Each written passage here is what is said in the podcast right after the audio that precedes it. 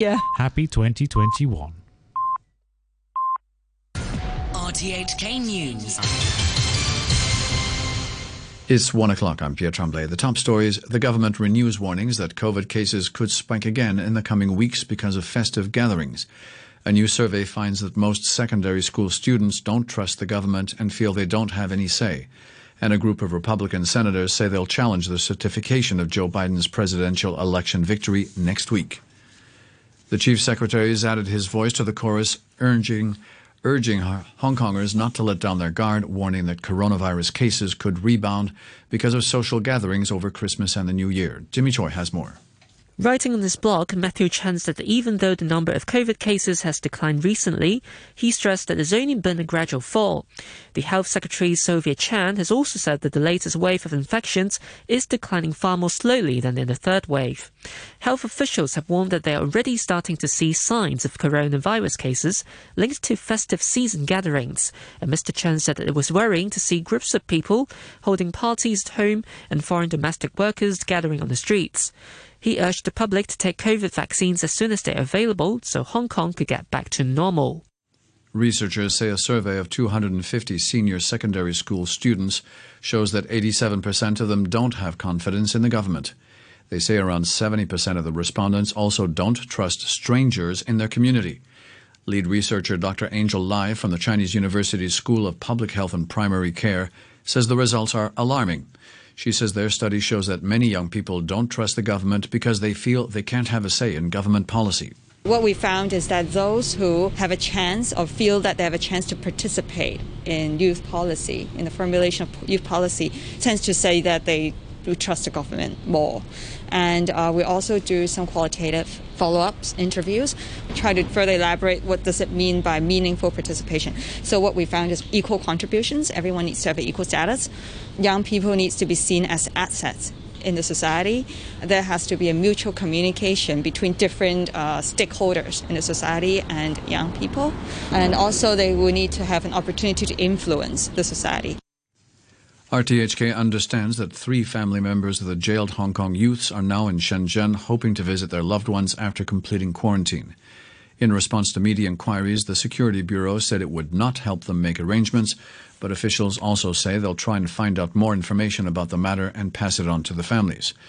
The families have criticized the Security Bureau in the past, accusing it of doing nothing to help the jailed Hong Kongers. Ten of the detainees were last week sentenced to between seven months and three years in jail for crossing into mainland waters while apparently trying to flee to Taiwan in August. The remaining two detainees, who were minors, were sent back to Hong Kong last week. The Financial Secretary, Paul Chan, says he believes the SAR's economy will return to growth for 2021 once COVID 19 is reined in. Writing in his weekly blog, Mr. Chan said the economy is expected to remain in the doldrums in the first half of the year because some industries have been hit hard and will, it'll take time for them to recover. But as more people are inoculated against coronavirus, he believes the economy will pick up speed in the second half. Eleven Republican senators in the United States have said they'll challenge the certification of Joe Biden's presidential election victory next week. In a statement, the group, led by Ted Cruz from Texas, repeated unproven allegations of widespread fraud in November's poll. From Washington, D.C., here's the BBC's Lebo Diseko. There are six key states that are likely to have objections put through. They are the battleground states, including Michigan, Pennsylvania, also Georgia as well, which is going to be having a Senate runoff next week. Very, very unlikely that this is going to be successful, but what it certainly means, if you think two hours for every objection raised, and that is just the discussion, that's not even the vote, it is going to draw out what is largely or generally quite a ceremonial event and make it quite dramatic and long. Rescuers in Norway have now found four people dead following a major landslide near Oslo on Wednesday. Emergency teams are continuing to search for more people who are missing. They'll decide later today whether they're still searching for survivors or trying to recover bodies. The Prime Minister, Erna Solberg, said it was a difficult time for all concerned. We have to hold on to the hope offered by the rescuers that it could still be possible to find someone alive. But it is, of course, terribly painful for the people close to it and for the relatives, for everyone affected by the situation. You're listening to RTHK. The time is five minutes past one. Supplies of a coronavirus jab produced by Oxford University and AstraZeneca are being distributed around Britain in preparation for vaccinations to begin tomorrow. Hundreds of new sites are being set up for what will be a massive expansion of the country's immunization program. The BBC's Catherine Da Costa has more.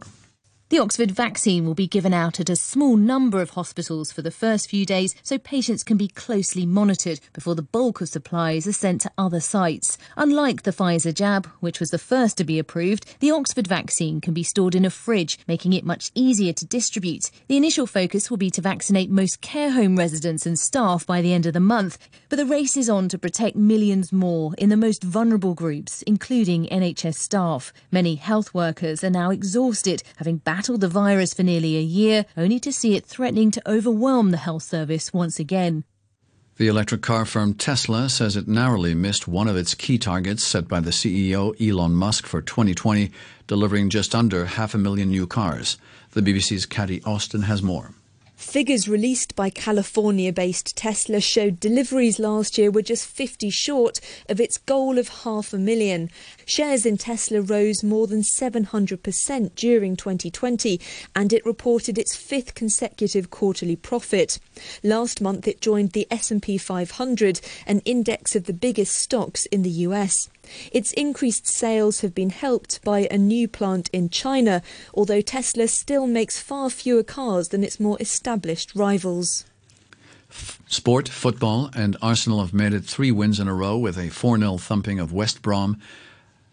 Alexandre Lacazette scored twice. The other goals came from Kieran Tierney and Bukayo Saka as the pressure further eased on Gunners boss Mikel Arteta after a third straight win.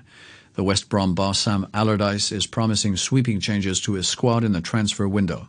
In the other games, Brighton hosted Wolves in a 3-all draw and Crystal Palace beat Sheffield United 2-0 at home. Meanwhile, Tottenham say they'll deal internally with the three players who were pictured on social media attending a party over Christmas. Erik Lamela, Sergio Reguilon and Giovanni Lo Celso did not play in their 3-0 win over Leeds. One of tonight's Premier League fixtures is already off, with Fulham postponing their trip to Burnley due to a growing coronavirus outbreak in the squad. However, Manchester City, who were forced to cancel Monday's game against Everton, will be back in action. They face Chelsea just after midnight. Chelsea boss Frank Lampard said health has to come first.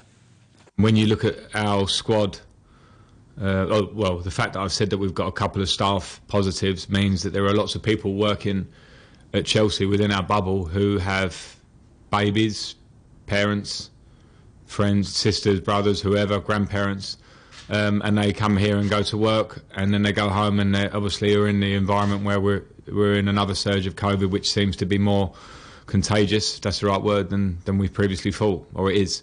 So um, I think safety and security is absolutely paramount, as opposed to trying to keep nation spirits up. I know that's not might not be a nice thing to say, but there are tough times for everybody. We, we enjoy watching our football, but safety and health has to come first. Newcastle host Leicester in the night's other game.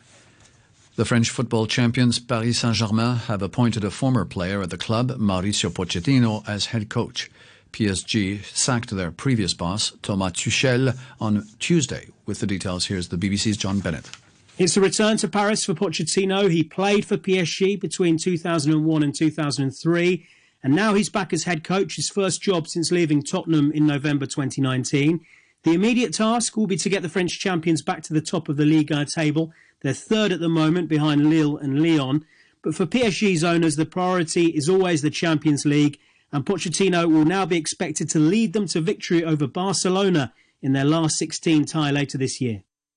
In the Spanish competition, Real Madrid jumped to the top of La Liga with a 2 0 home victory over inform Celta Vigo. Real rebounded from a draw with which promoted Elche on Wednesday to move one point clear at the top of the table, but second place Atletico Madrid have played three fewer games and can regain the lead when they face Alaves later today. The NFL's regular season comes to a conclusion tonight, and there's no bigger game than the Cleveland Browns clash with the Pittsburgh Steelers. A Browns win will take them to the playoffs for the first time in 18 years, but they've been hit hard by the coronavirus and were forced, forced to close their practice facility for the second time in a week yesterday. To end the news, our top stories once again. The government renews warnings that COVID cases could spike again in the coming weeks because of festive gatherings. A new survey finds that most secondary school students don't trust the government and feel they don't have any say. And a group of Republican senators say they'll challenge the certification of Joe Biden's presidential election victory next week. The news from RTHK.